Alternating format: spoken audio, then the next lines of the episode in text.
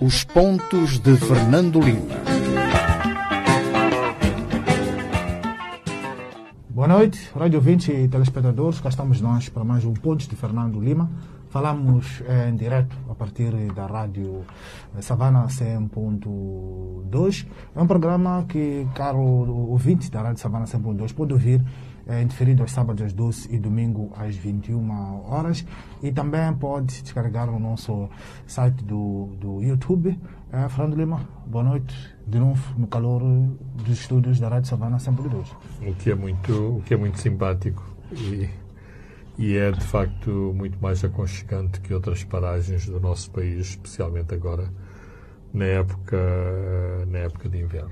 Para os nossos telespectadores do Facebook, podem fazer aí as vossas perguntas, os vossos comentários, e depois aqui faço a repetição, o nosso comentador vai comentar. É um programa hoje que vamos olhar para a situação de Cabo Delgado, vamos olhar para a pandemia do coronavírus e o início das aulas, vamos comentar um pouco sobre esta questão dos DDRs, vamos olhar para o caso do Canal de Moçambique e vamos fechar o processo de venda de ações da HCB.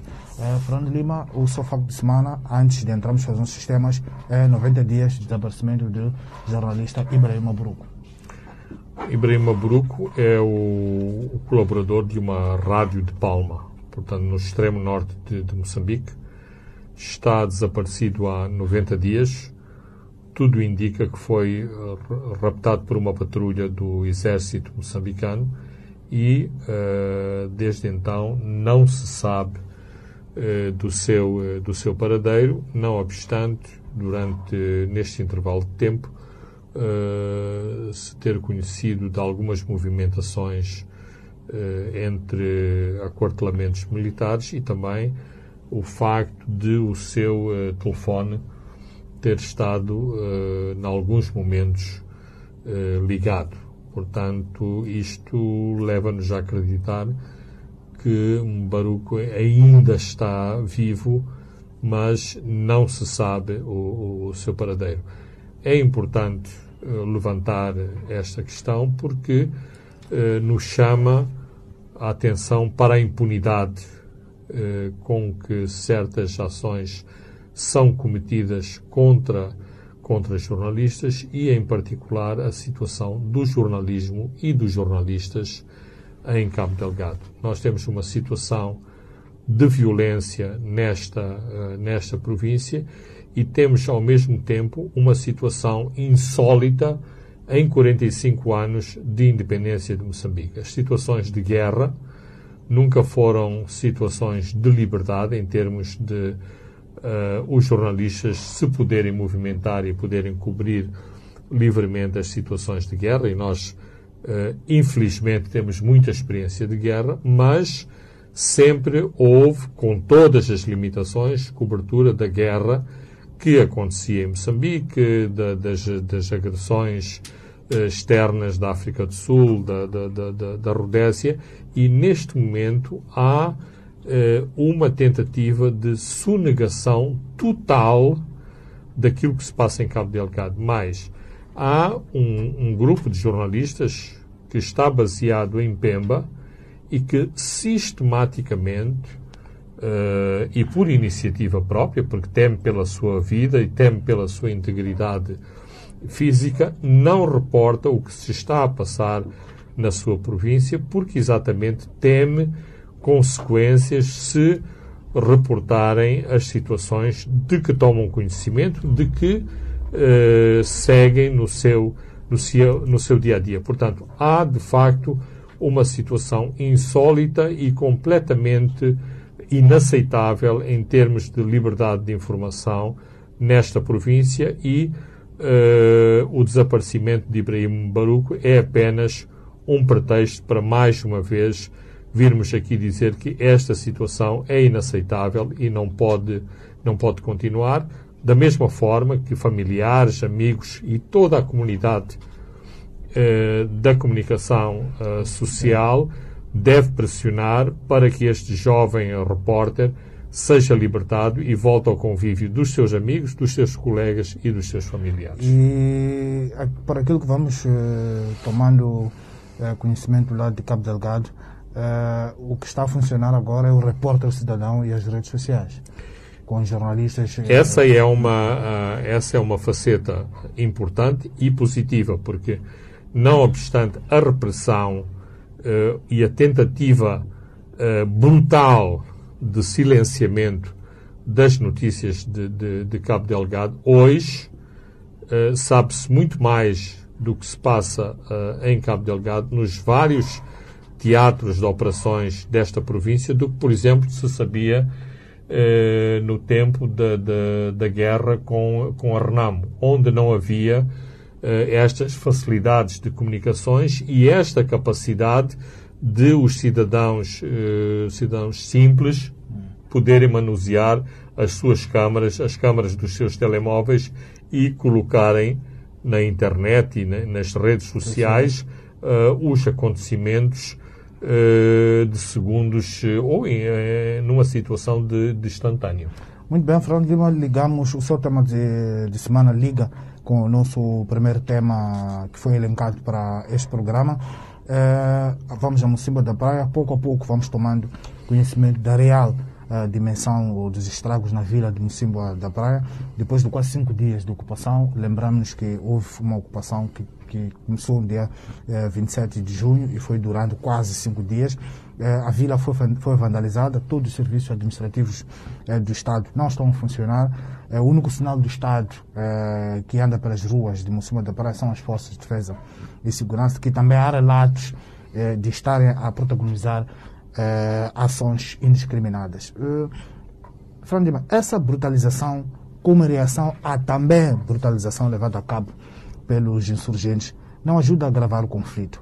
A abordagem mais repressiva não coloca as populações contra as FTS e a favor dos grupos armados?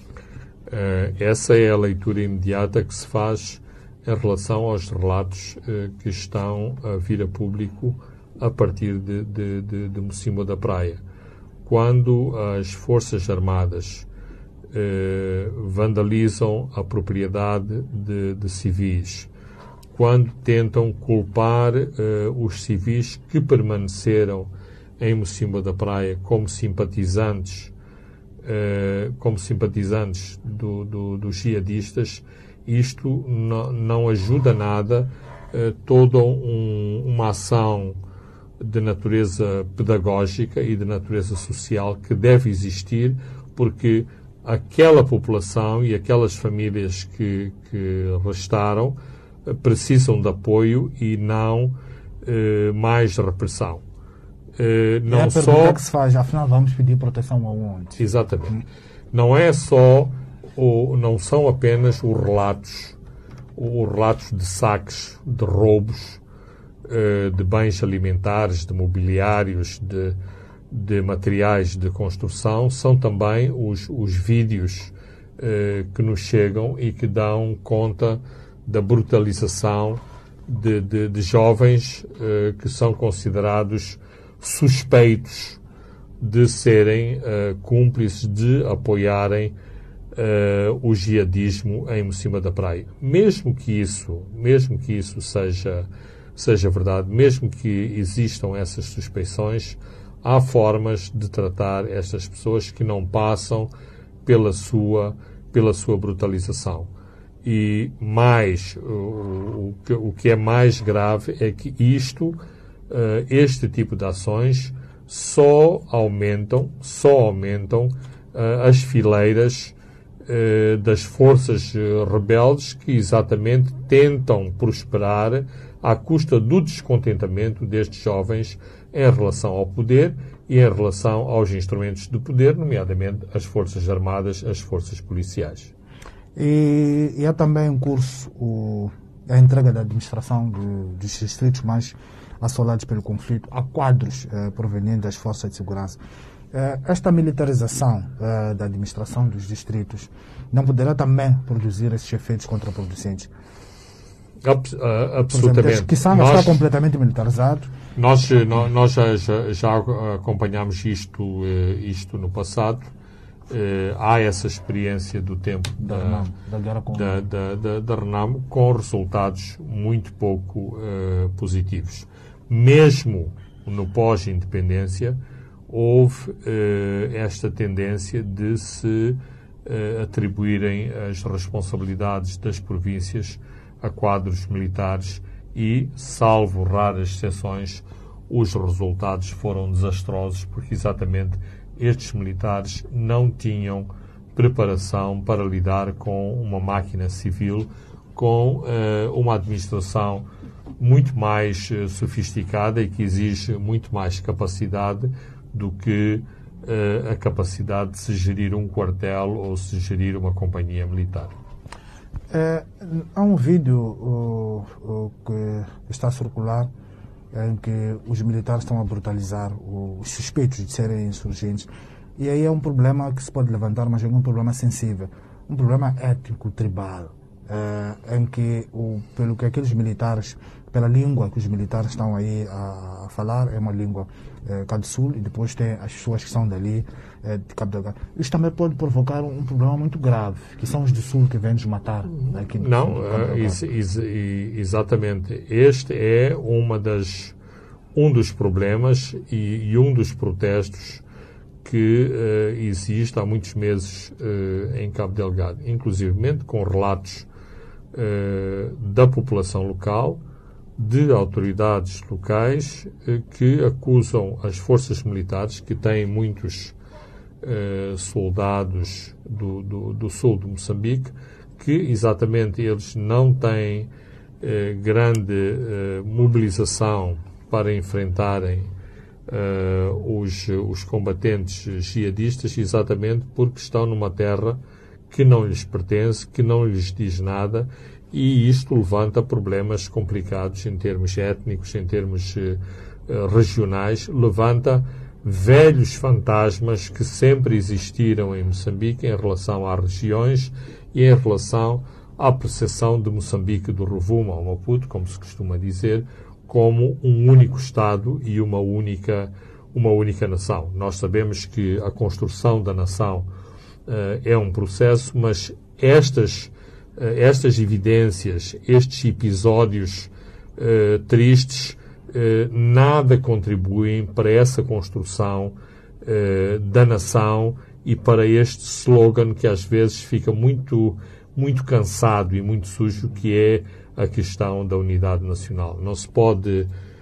um dia falar de unidade nacional e depois termos vídeos em que pessoas do sul de Moçambique se viciam jovens do norte de Moçambique como se eles não pertencessem ao mesmo país. Isto voltamos àquele velho debate que já comentámos aqui no programa, que é preciso conquistar mentes e corações. Não basta mentes e corações, e também do ponto de vista operacional, e isto já foi defendido muitas vezes, é preciso recrutar jovens locais para integrarem as unidades militares. Certamente que existem muitos jovens em idade militar e que poderiam ser integrados nas unidades militares, inclusivamente como unidades milicianas de apoio à defesa das populações. Isto tem sido uma das opções defendidas, não está a ser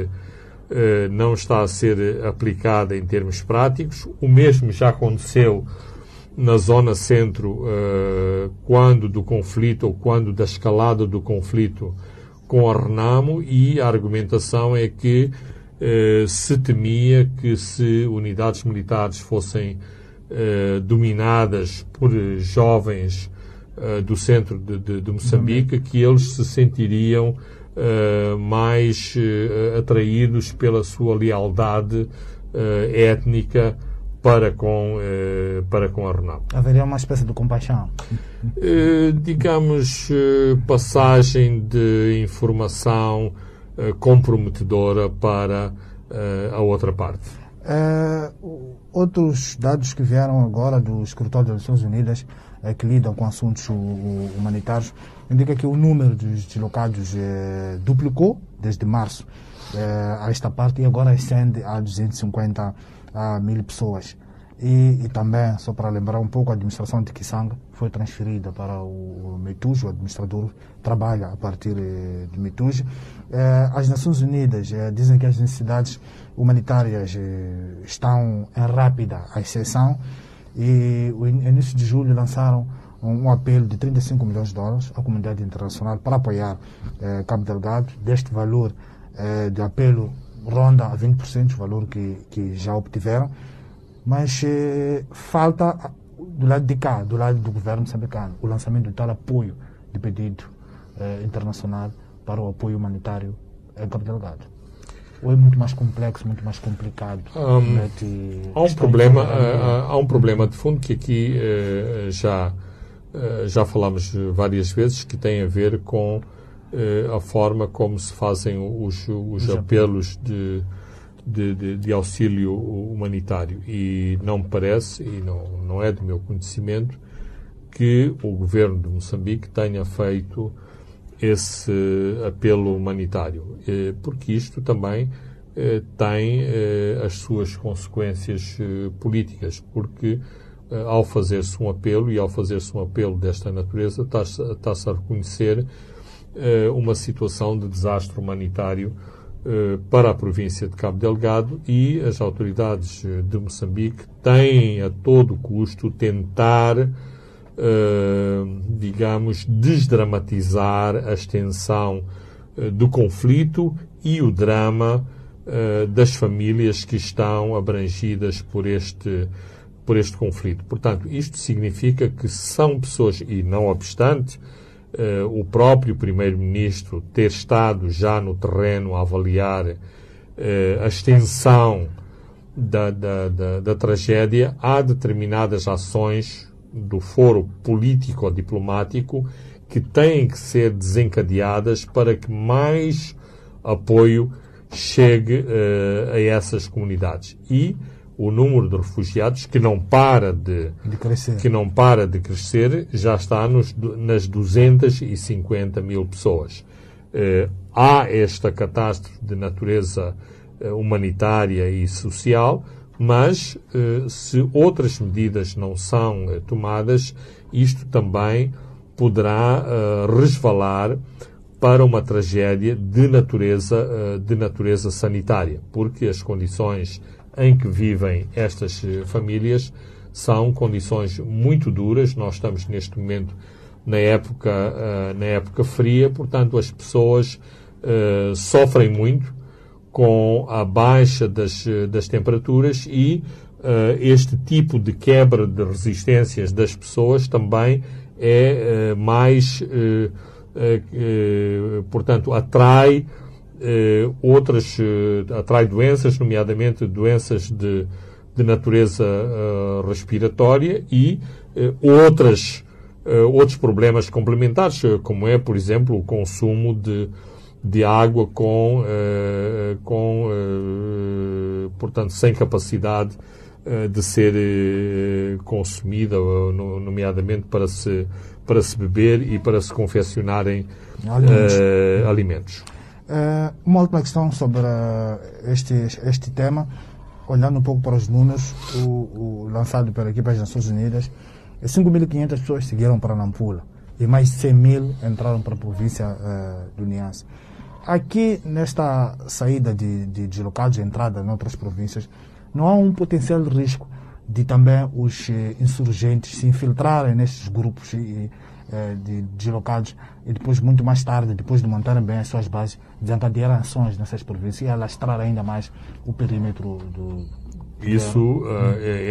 Essa possibilidade existe. Já foi, inclusivamente, veiculada em termos públicos.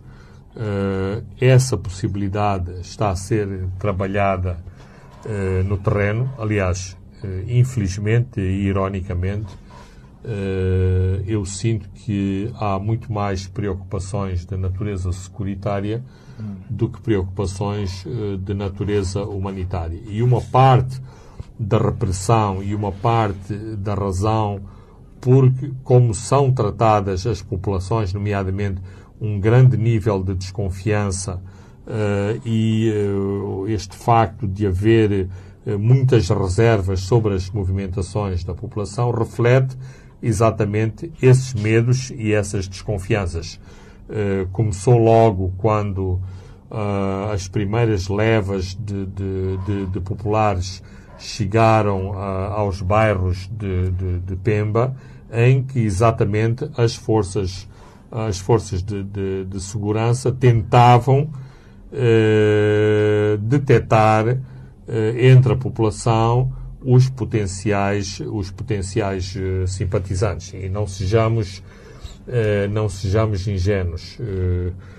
Pessoas que têm alguma dificuldade em lidar com estes problemas securitários. Se no seio das famílias há jovens que têm capacidade em termos de usar a sua força e os seus préstimos, causa imediatamente desconfiança em relação às forças de defesa e de segurança, porque eram supostos de estarem noutro local. Portanto, se estão com a população, se estão com as famílias, se estão a auxiliar velhos, muitas vezes isto é considerado, em vez de ser considerado uma boa iniciativa, é imediatamente alvo de suspeições. Aliás, temos visto que exatamente os maiores alvos das forças de defesa e segurança são sempre os jovens, porque são os tais que são os potenciais simpatizantes dos grupos armados. Vamos a um outro tema que tem que ver com a pandemia, mas sobretudo vamos olhar para a questão do início das aulas. Já foi determinada uma data, que é 27 de julho, mas continua a crescer este número de pessoas, sobretudo pais encarregados de educação, que estão contra a reabertura das escolas. O problema relaciona-se com questões sanitárias, dificuldades em manter a distância física entre as crianças, e a superlotação de transportes públicos, o que é o percurso da criança da escola, de casa para a escola. Um artigo de Ariel Dryvalde, um especialista de saúde pública publicado no Savana de hoje, admite que o medo sentido pelos pais é real, mas baseia-se na emoção e não em provas científicas. Fernando Lima, será muito complicado impor este novo normal aos pais, sabendo todos que esta pandemia vai durar por muito mais tempo ainda? Não, eu diria está a ser muito complicado. O medo é real e o medo é compreensível. Eu compreendo que, em termos de classe e em termos de setores sociais, que haja uma grande resistência de setores com poder e de setores que têm capacidade de exprimir opiniões e de fazer valer as suas opiniões para tentar bloquear o regresso das crianças à escola. Mas, por detrás destas iniciativas, há muito medo e também há muita ignorância. E as autoridades sanitárias, as autoridades da educação têm agido com muita cautela em relação a esta decisão de ter de novo estudantes nas escolas. Sabemos que isto vai ser uma ação faseada, portanto, para já estudantes da 12ª classe e professores em formação. Tenho notado que há uma notável pedagogia no sentido de mostrar que, ao nível das salas de aula, há uma reorganização das salas de aula, dos turnos. Penso que também ajudaria muito, por exemplo, se sugerisse que houvesse testes seletivos nas várias escolas do país, para exatamente medir-se a potencial contaminação de crianças, porque imaginemos que se for detectado um surto numa escola. Isto vai ser um desastre nacional. Um autêntico pandemônio. A reação dos pais vai ser aquilo que aconteceu na escola de Tete, pode acontecer na escola de Manica, na escola de Gaza ou na escola do Niassa. Portanto, todos os cuidados são poucos para se assegurar que os adolescentes voltem à escola. E isto é uma mensagem que tem que ser transmitida com muito cuidado e também com muita paciência, para não se pensar que há um comando militarizado, porque também temos que compreender que há uma percepção que em Moçambique o governo, quando decide uma coisa, quer fazer tudo de forma automática e administrativa e atendendo pouco a outros aspectos, mas todas estas questões têm que ser muito ponderadas para que os pais, mesmo com os seus receios e os seus medos, aceitem que as crianças vão à escola. Nós temos assistido, embora haja resistências, embora haja protestos nos mercados, sobretudo dos vendedores, que não aceitam as medidas, e mesmo que dizem que estão a aceitar as medidas, tentam subvertê-las, mas há como que um sentimento de opinião pública que era necessário fazer-se algo nos mercados. Mas com a primeira, os primeiros resultados do inquérito epidemiológico levado a cabo em Nampula e o inquérito em Pemba já terminou, e portanto nos próximos dias vamos ter também resultados.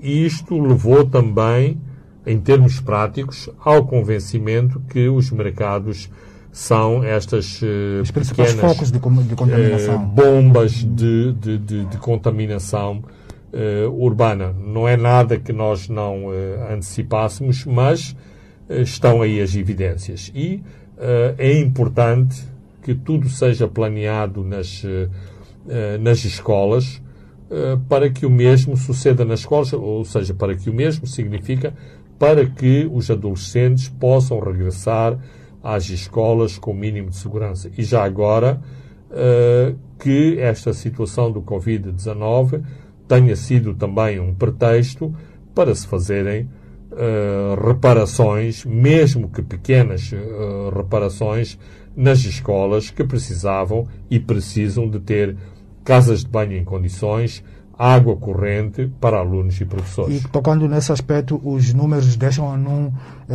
esta desgraça das 677 escolas secundárias que temos, apenas 170 têm condições sanitárias. Eu penso que há aqui um grande desafio para um trabalho a sério da comunicação social nesse domínio, porque as situações das escolas são muito variadas e os problemas também têm uma natureza muito diversificada. Há situações de escolas que têm sanitários, por exemplo, para 1000 alunos, e são escolas de 4500 alunos. Ora, este tipo de situações não se resolvem com os 49 milhões do Ministro das Obras Públicas. Há cálculos que há determinados centros de educação que é necessária uma intervenção ao nível de $500 mil para se dotar essa escola de sanitários para todos, nomeadamente o rácio uma sanita para 20 alunos. Esta é uma situação, e esta situação é impossível ser resolvida, como se costuma dizer, daqui para aqui. Agora, há outras situações... Mas também há outra situação que é preciso intervir na mente. A questão da manutenção, a questão do uso. Também, não, há a situação de que, porque um cano se partiu ou se furou, não foi substituído, da bomba que não puxa a água para os tanques, da própria torneira que se avariou e nem sequer foi substituída. Portanto, nós temos situações ao nível da torneira e situações gravíssimas ao nível do redimensionamento das escolas em termos de infraestrutura e de uma determinada infraestrutura ter sido concebida para um número de alunos e hoje serve uma comunidade com mais 3, mais 4 vezes o número de utentes que deveria servir. E esses problemas não podem ser resolvidos do dia para a noite. Mas é importante, e este fundo dos 49 milhões, espero eu, que sirva para reparar, para fazer pequenas reparações em muitas escolas onde a água, voltando a circular, vai fazer uma grande diferença para as crianças que frequentam essa escola. Muito bem, Fernando Lima, vamos a um brevíssimo intervalo e voltamos já. Os Pontos de Fernando Lima.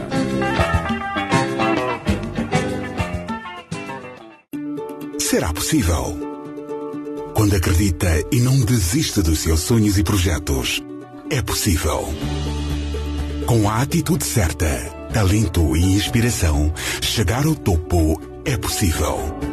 O sucesso da sua empresa é possível. Com o esforço de todos e parceiro certo, vencer a Covid-19 também é possível. Use máscara, lave as mãos e fique em casa. É possível. Seja qual for a dimensão do seu sonho, hoje, amanhã, é possível. Standard Bank. É possível. Os Pontos de Fernando Lima, um programa semanal que aborda os temas quentes do país. O analista político Fernando Lima e o moderador Francisco Carmona, editor executivo do jornal Savana, em direto, todas as sextas-feiras às 19h e em diferido, aos sábados às 12h e aos domingos às 21h. Aqui na sua Rádio Savana 100.2 FM.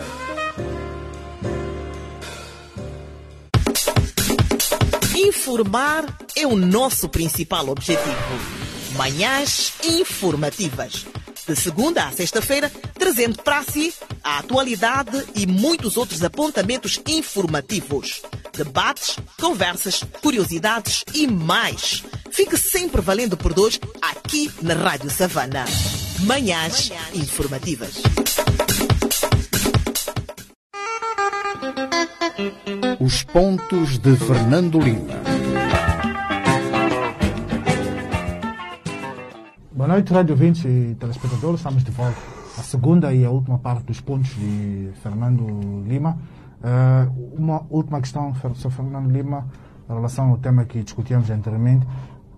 Falava dos 49 milhões de dólares para manutenção de pequenas obras nos estabelecimentos de ensino. Há também quem questiona, afinal, onde andam os 300 milhões de dólares disponibilizados pelo Fundo Monetário Internacional?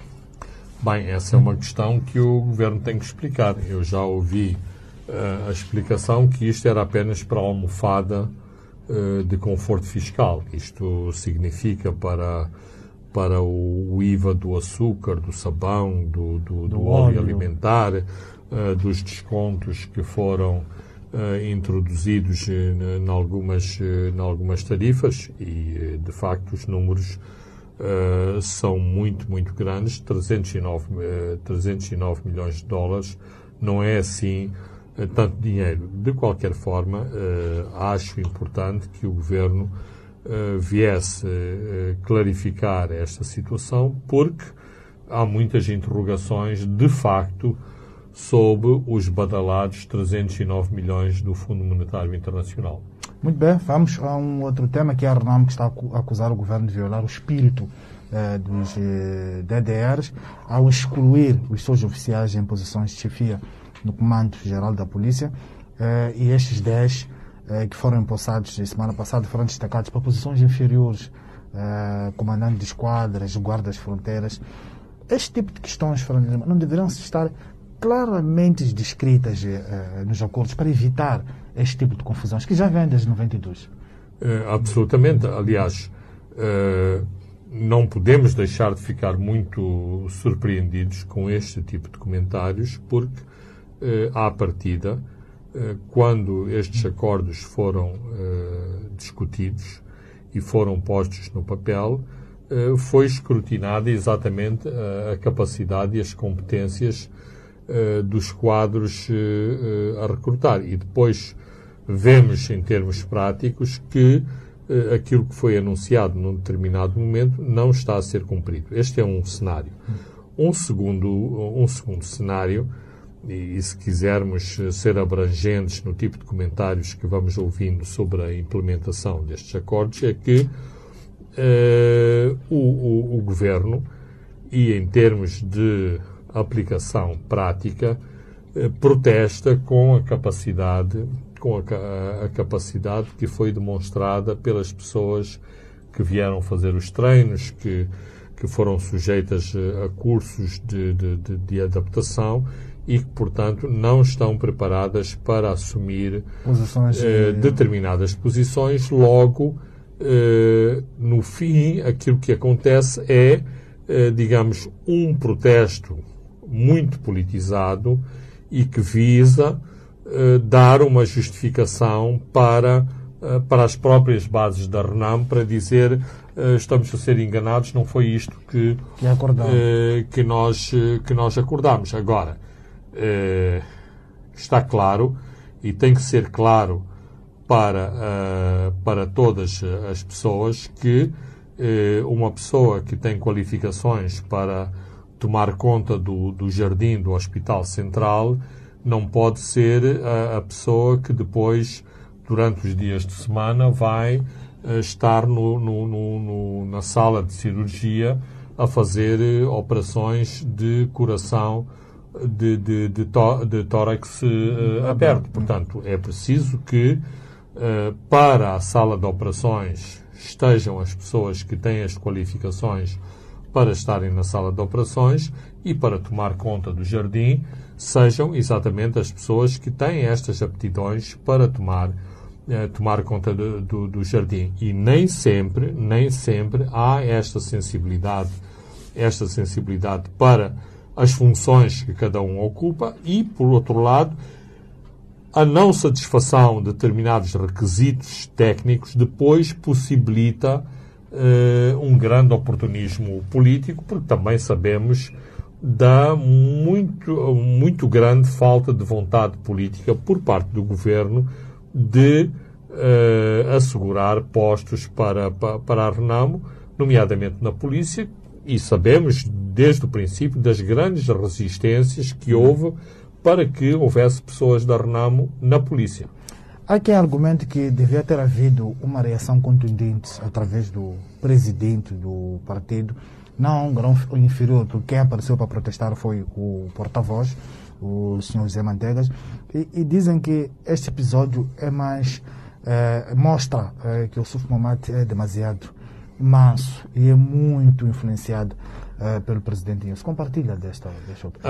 Eu acompanhei esses argumentos. Podem ter a sua validade, são argumentos que buscam sobretudo referência na personalidade de Afonso Dhlakama, mas uma questão tem que ficar clara: o Ossufo Momade não pode vestir a pele de Afonso Dhlakama. São duas personalidades distintas. O Kinshissano não foi Samora Machel, Filipe Nussi não é Armando Guebuza. Portanto, há timings diversos e de conjuntura que precisamos de compreender, e há personalidades que também precisamos de compreender. É assim, para os militantes da Renamo e para aqueles militantes que estavam habituados a acompanhar os posicionamentos de Afonso Dhlakama, muitas vezes como um líder de clube de futebol que deu ou não deu uma cabazada ao adversário, o Ossufo Momade não é este tipo de pessoa. Portanto, nunca vão encontrar uma pessoa contundente e muitas vezes no bota abaixo, como muitas vezes fazia Afonso Dhlakama, que interrompia negociações, conversações, até que houvesse uma cedência que fizesse com que determinados argumentos de Afonso Dhlakama fossem aceitos. Ossufo Momade não está nessa onda e, portanto, eventualmente, e fazendo aqui de advogado do diabo, nessa estratégia muito mais de moderação e de diálogo, as críticas que há a fazer ao próprio desenrolar do processo foram feitas por outras personalidades e não o Presidente. Pode ser também uma opção. Agora, não nos esqueçamos que o pano de fundo de toda esta contestação, das críticas, dos comentários negativos, estão relacionados com uma situação que não foi bem resolvida no pós-congresso da Renamo. E, portanto, Ossufo Momade continua a ser contestado e, portanto, todos estes pequenos episódios são utilizados contra si. Mas não há nenhuma evidência de que Ossufo Momade é, digamos, uma marionete do governo de Moçambique ou uma marionete do Presidente da República. Um último comentário em relação a esta questão. É uma atitude invulgar, porque normalmente vemos este tipo de episódios em momentos de campanha eleitoral que roçam muito a propaganda. Um secretário da Frelimo, Manica, alega ter recrutado 160 membros da Renamo que agora estão na Frelimo. E a Renamo fala de provocação. É claro que é uma provocação. Aproveitar as fissuras. E claro que na Frelimo, tal como na Renamo, existem estes setores revanchistas que tentam aproveitar ao máximo uma determinada conjuntura. Portanto, se não há uma orientação muito clara para que este tipo de espetáculos públicos, que devo dizer são de mau gosto, isto possibilita que secretários do partido, quadros do Partido Frelimo que não têm qualquer simpatia pela Renamo, utilizem este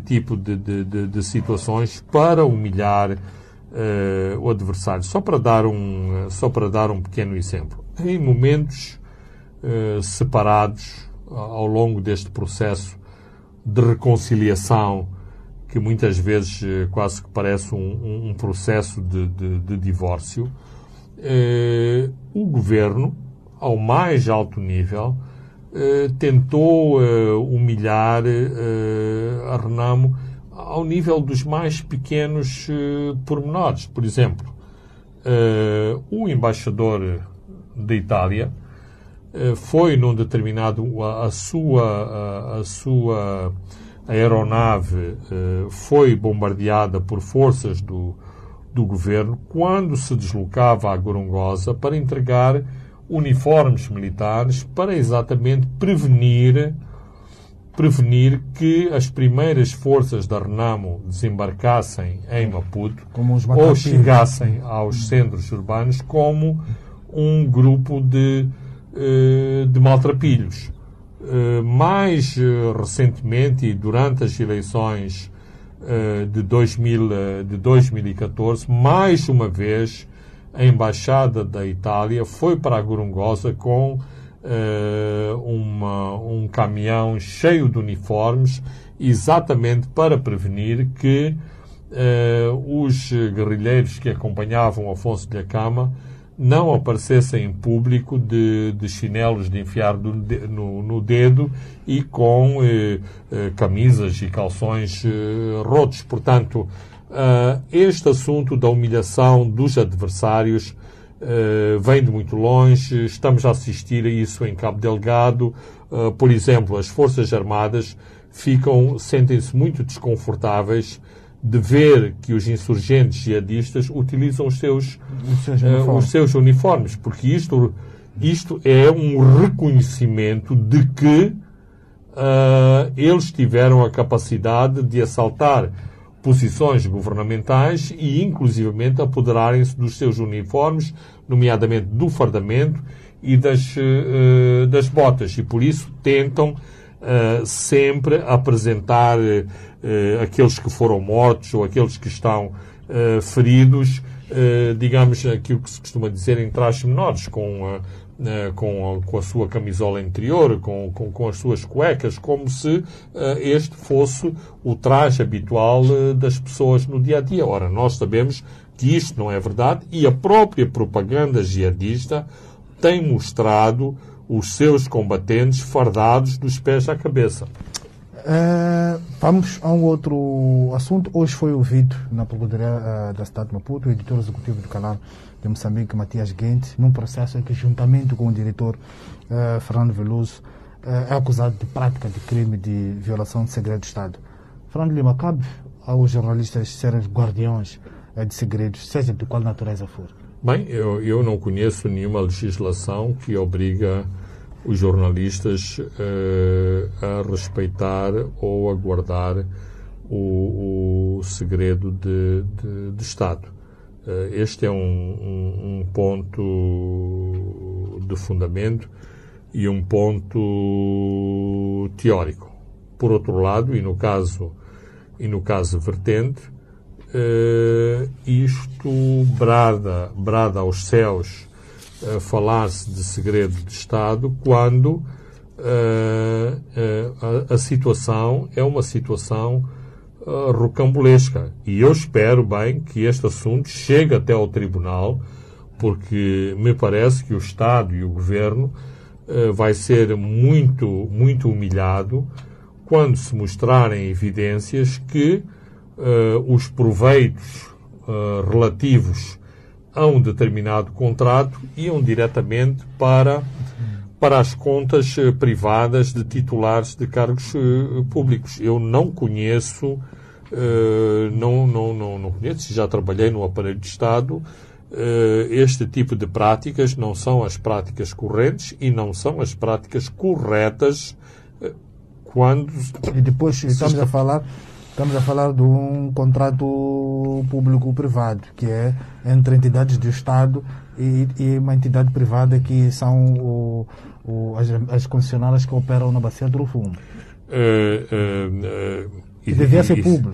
Exatamente, mas esse é outro aspecto deste contrato. Portanto, eu estou esperançado que este caso vá a tribunal para se demonstrarem e para que o Estado venha a público tentar explicar como é que foi estabelecido este acordo e porque e em que circunstâncias um acordo desta natureza era um acordo secreto ou estava abrangido pelo segredo de Estado, uma vez que as próprias petrolíferas tornaram público, em tempo devido, que tinham estabelecido estes acordos com o governo de Moçambique, inclusive não dando todos os detalhes, nomeadamente quantas botas, quantas rações de combate se prontificaram a fornecer às Forças Armadas de Moçambique, mas,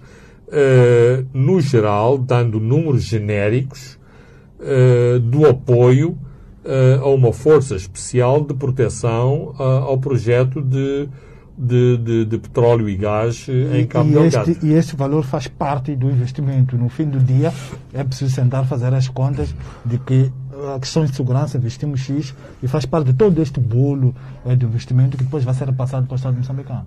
Francisco, é interessante levantar essas questões. Do meu ponto de vista, penso que esse será o curso dos acontecimentos, mas não está claro que esse será será o cenário, uma vez que isto tem que ser contratualizado muito claramente quem tem a responsabilidade com os gastos de segurança e como é que os gastos de segurança são contabilizados em termos de projeto de gás. Muito bem, vamos a um outro assunto, que são os dividendos da hidroelétrica de Cahora Bassa, que anunciam um dividendo de 0,64 meticais por ação para quem comprou a 3 meticais. Ou seja, Fernando Lima, quem comprou 1000 ganhou 64 meticais. Para o mercado como o nosso, o mercado de capitais ainda é emergente, isto não lança um sinal para o mercado, para estas pessoas que compram estas ações, do tipo dizerem que não vale a pena investir neste tipo de mercado?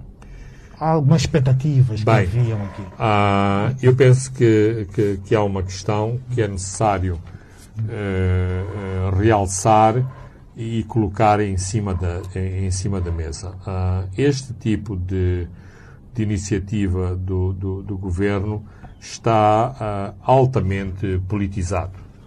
Portanto, desde o princípio que há uma enorme desconfiança em relação ao processo da HCB, porque também existe toda uma suspeição que grandes comissões foram pagas no negócio de Cahora Bassa e que governantes moçambicanos se beneficiaram em larga escala das comissões envolvidas no negócio de Cahora Bassa. A partir daí, todo o processo está inquinado. Se fossem pagos grandes dividendos, dir-se-ia que estava-se a tentar beneficiar uma determinada elite que comprou ações. Se é pouco, é porque alguém está-se a beneficiar dos lucros da HCB e não dar benefícios aos acionistas.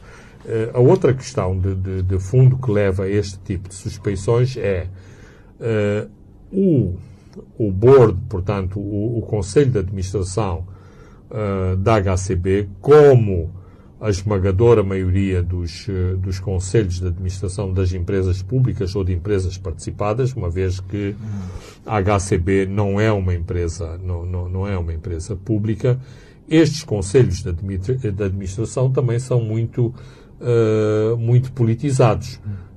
Digamos que não está excluída a obediência partidária de pessoas como o Pedro Couto, como o Manuel Tomé, como o antigo governador da Zambésia,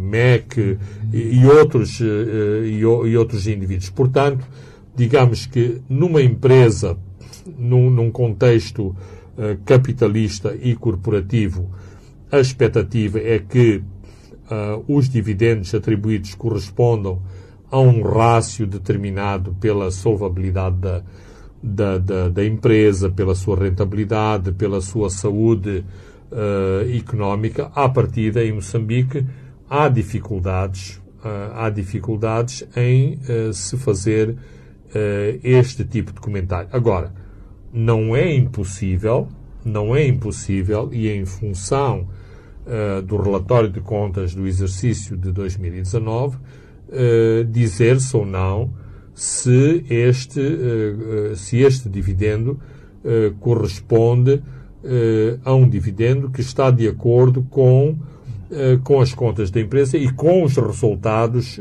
alcançados pela empresa. De qualquer forma, e também quando se fazem as análises deste tipo, nomeadamente da atribuição dos dividendos, é importante também ver-se o valor nominal das ações, neste caso da HCB, e a sua própria valorização em bolsa. Portanto, quanto eu sei, as ações que foram vendidas a 3 meticais, logo no primeiro ano, estiveram num momento em que estavam a ser negociadas a 7 meticais. Ora, não é em todo o mundo que uma ação que começa a 3 tem uma valorização de mais de 100%. Neste momento não é o que se verifica, mas digamos que o acionista não tem apenas o dividendo, tem a valorização da sua própria ação. Como corolário, eu diria o seguinte, que é necessário que haja uma análise muito mais profissional e de natureza económica e que nos leve a determinar se este dividendo de 0,064 centavos, se é um dividendo que corresponde aos resultados da HCB ou está abaixo ou acima dos resultados, uma vez que para os acionistas eles nem sequer, e em Moçambique em particular, nem sequer querem saber se a empresa está bem ou está mal. O que importa é que haja dividendos, nem que seja assaltando-se o cofre das empresas. Por exemplo, nós temos conhecimento, e isto faz parte da natureza predadora da nomenclatura da Frelimo, em que se tem estabelecido em determinadas empresas que fazem pagamentos ao longo do ano numa rúbrica que é considerada antecipação de distribuição de dividendos, ou seja, sem se saber se a empresa deu lucro ou de prejuízo, estabelecem-se dividendos que são como que um ordenado para os acionistas. Quem são esses acionistas? Habitualmente sempre a mesma nomenclatura rendeira e predadora da Frelimo, que está acoplada nessas empresas. Ora, isto é inaceitável em termos económicos e em termos da forma como as sociedades comerciais devem ser geridas. Vamos fechar com a Sasol, que abandonou dois blocos de pesquisas de hidrocarbonetos no largo da costa de Inhambane, depois de avaliar o potencial de exploração e o impacto ambiental. Fernando Lima, num país em que todo mundo dá pontapés a questões de ambientais, para si qual é esse argumento? Bem, eu diria que emocionalmente fiquei muito satisfeito que a Sasol não tenha um músculo financeiro para investir no Bazaruto. Mas isto, e indo de encontro à questão que estás a levantar, mostra uma grande lacuna do governo de Moçambique em ter uma posição firme em relação a determinadas áreas de Moçambique onde, por lei, deve ser estabelecido que, independentemente do potencial de lucro que possa vir a existir, não há exploração de subsolo, não há carvão, não há ouro, não há pedras preciosas, não há petróleo e não há gás. Ora, isto não existe em Moçambique e isto é um perigo para toda a biodiversidade de Moçambique. E um dos grandes insultos, exatamente, resulta das prospeções que foram feitas na área do Bazaruto. Não está afastada a possibilidade de uma série de mortes de golfinhos que se registaram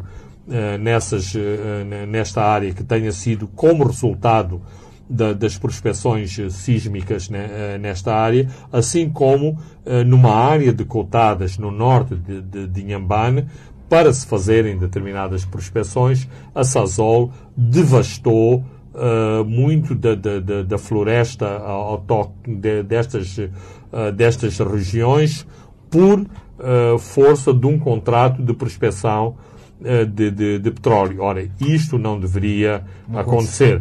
Logo, eu estou muito satisfeito que a Sasol não tenha tido a capacidade de explorar estas duas concessões e espero também que o Governo, em face disto, não entregue estes blocos a outra concessionária, seja ela sul-africana, americana, francesa ou russa.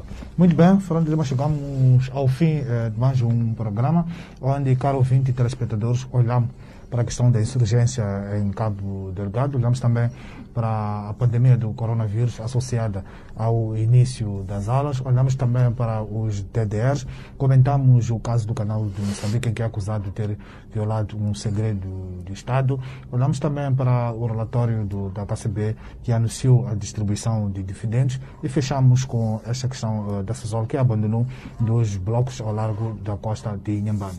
Eu sou Francisco Carmona, a André dos Santos se encarregou da Parteca. Boa noite, até de hoje a 7 dias. Os Pontos de Fernando Lima.